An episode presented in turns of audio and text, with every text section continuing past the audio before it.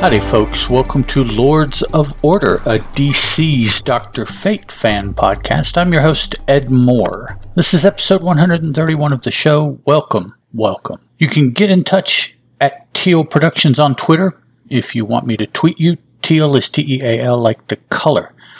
Teal Productions and Lords of Order both have Facebook pages. The Dr. Fate Fan Podcast at gmail.com is the email address. BigTimeNoise.com slash Dr. Fate is the website, and our forums are at justanotherfanboy.freeforums.net. The book I'm looking at is Justice League of America 83, the first volume, starting in uh, 1960 is when that one started. It is cover dated September 1970 and went on sale July 28, 1970.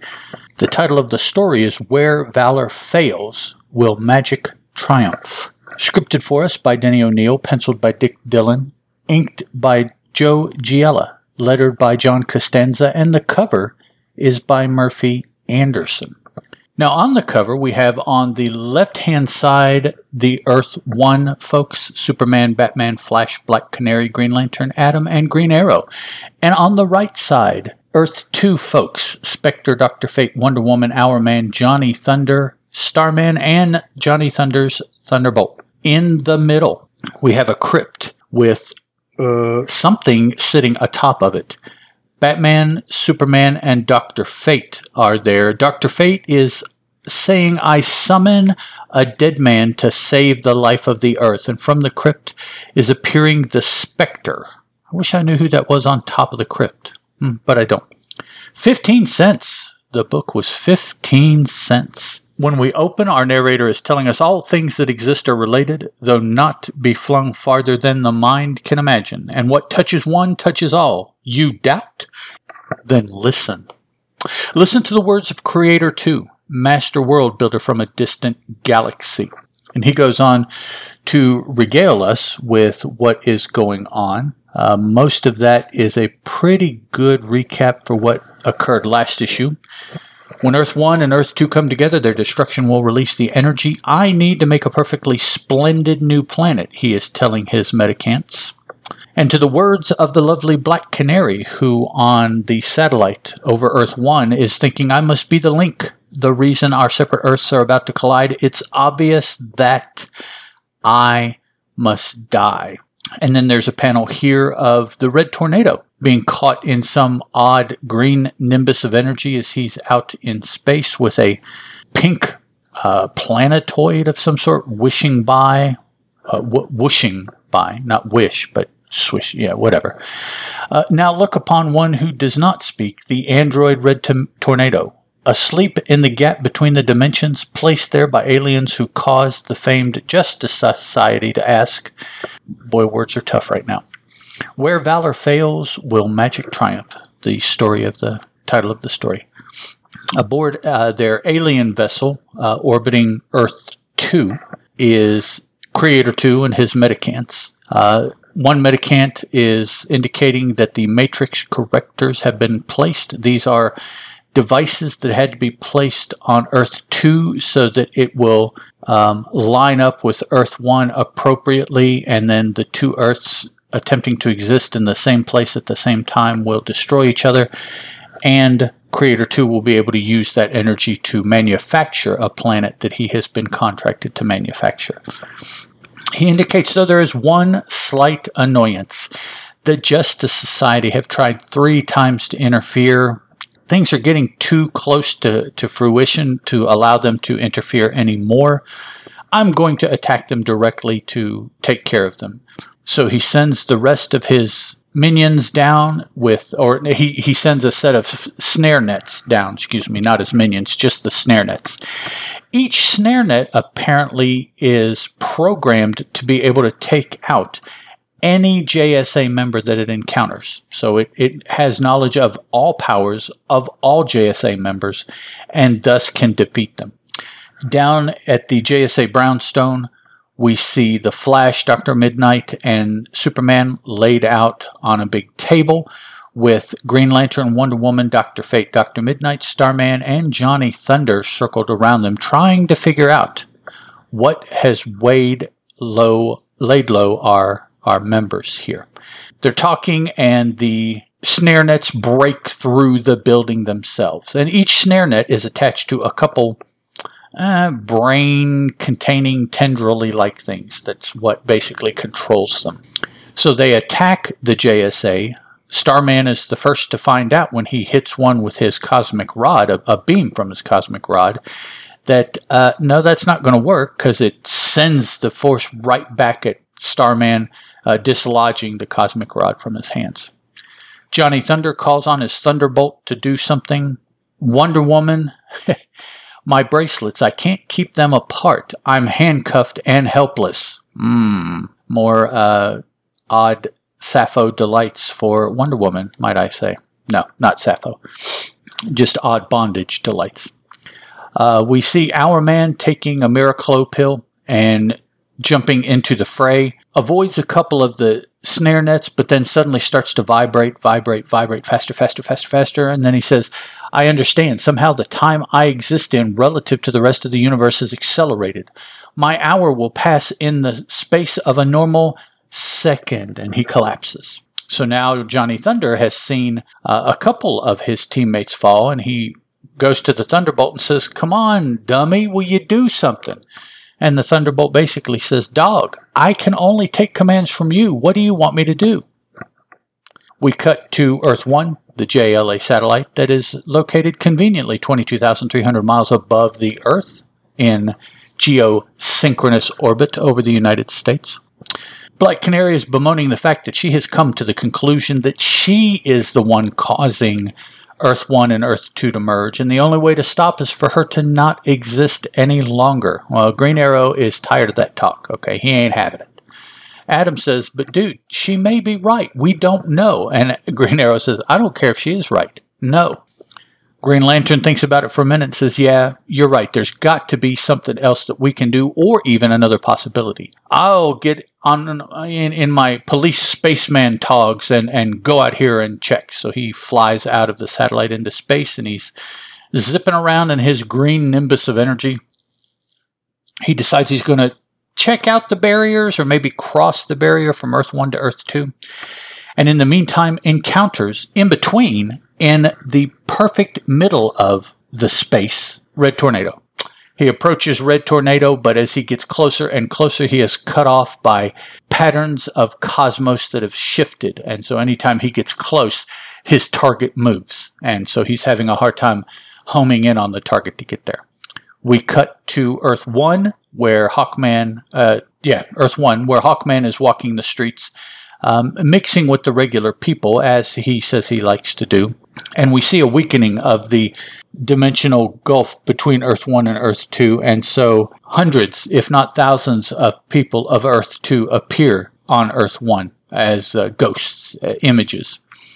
Hawkman is flying around trying to just keep tabs on things and maybe see if anybody needs any immediate help since, you know, sitting around trying to figure out what exactly is going on is not his strong suit. He's definitely a man of action, although he doesn't have his mace with him at the moment. But man of action. He sees a grandma in a wheelchair, of course, about to be run down by a car and swoops down and helps her, sets her down on the ground. And as he's getting ready to take off to continue his patrol, we see that he says, I- am choking just like Batman, passing out for no reason. But then we have a superimposed panel of the Hawkmans of Earth 1 and Earth 2, and we see Earth 2 has been captured by Creator 2's snare nets, and so as one falls, two fall. Cut back, everyone in the JSA has fallen at this point, except Johnny Thunder, his Thunderbolt, Dr. Fate, and Green Lantern. So next we focus on Green Lantern, who decides, yeah, I'm, I'm not able to do anything. Maybe I need to get out where I can get more room. And so he busts out of the brownstone and goes zipping, flying around. Realizes that these things are a little bit more coordinated than he thought. Looks like they're trying to outflank him. And then as he's hitting them with the green will of his power ring, they change shape, change form, become wood, become wooden cages, and they trap him. Subsequently, Green Lantern of Earth 1 is caught helpless as well. He indicates, I can't move and I don't know why. It's like I'm enclosed in an invisible cage. So there we go. Before we cut to the satellite, which we will, uh, we have another deployment of letters here from Carl Leibold, Martin Pasko, Gerard Triano, and Mark Weinerman. Back to the story, we're on the JLA satellite. They're realizing, wow, Green Lantern's been gone a long time. I guess we should mark him down as lost. So Green Arrow and Black Canary are continuing to have discussions. She said uh, maybe she can just go to the transporter and set it to nowhere. That way she'll just simply cease. My atoms will, my, my spirit will drift among the stars eternally. In a way, it'll be beautiful. And Green Arrow says, in a pig's ear, maybe I'm old fashioned, but I like being alive, being flesh and blood. And so do you. So the uh, the atom is kind of lost, and he just says, "Well, give it another 20 minutes or so, and if we don't come up with another idea, well, we'll decide then, because that that's how much time they have left." Cutting back to Earth 2, we see Johnny Thunder and his Thunderbolt and Dr. Fate at wit's end to wit. Dr. Fate decides that he is going to transport everybody out, that he perhaps has one last idea to try. Grabbing up Johnny and his thunderbolt, he dematerializes from the brownstone and materializes in a graveyard in front of a particular crypt. Goes up to it and says, Dr. Fate does, Hear me, O ghost who walks, I summon you. Hear the request of Dr. Fate. And from the crypt uh, comes the specter who says, I hear and heed. How can the specter serve? And our narrator tells us the reason the specter abides in the crypt may not be related now. Rest assured that the story is fearsome indeed. And the specter tells us that he was trapped here in this crypt and couldn't leave until summoned by someone. So he has a plan. He's been watching and he, he knows exactly what's going on, and he has a plan. So he takes uh, Dr. Fate and the Thunderbolt, leaving Johnny grounded because they're they're going to do an all magic attack since what they're trying to overcome is science. Science doesn't have any way to beat magic ultimately. So now we have our final attack force of the Spectre, Dr. Fate, and Johnny Thunder's Thunderbolt. They approach the alien ship. Spectre decides that he is going to go and try to help Red Tornado, who, again, he has known this whole time what is going on with him, sends Dr. Fate and the Thunderbolt to the ship. Well, he gets to Red Tornado and realizes, no, that, that's not what I, I need to do. I, I don't have enough time. I need to make a barrier. I need to be the barrier between the two Earths to keep them apart, no matter what, to give everybody as much time as we can. I will separate, keep separate the two Earths. So the narrator tells us the Astral Avenger grows, thins, stretches thousands of miles to become a narrow thread, white against the darkness of infinity. So on the ship creator 2 sees that the two worlds are getting closer and closer and he gets kind of distracted and then he realizes that the Thunderbolt and Dr. Fate are too close, tries to zap them with ray guns from his ship, thinks he gets them, but in a last ditch effort, using the last of his magic, Dr. Fate transports he and Thunderbolt into the ship and tells the Thunderbolt, You are our last hope. You must defeat everyone that's here. He does so, but he loses track of Creator 2, who makes a last bid attempt to juice up the science needed to merge the two worlds.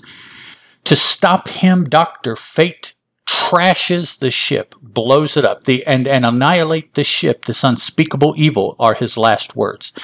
So great is the explosion that the tremors reach into the farthest corners of Earth 1 and Earth 2.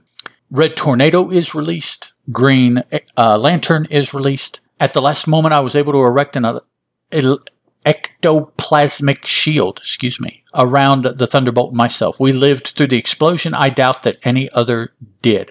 Any other would have just been Creator 2 and his Metacants. All of that done, the science released, uh, uh, Red Tornado released, the two worlds start pulling apart. But the specter has become joined to each of the two worlds now. So as the worlds start to pull apart, so pulls apart the specter.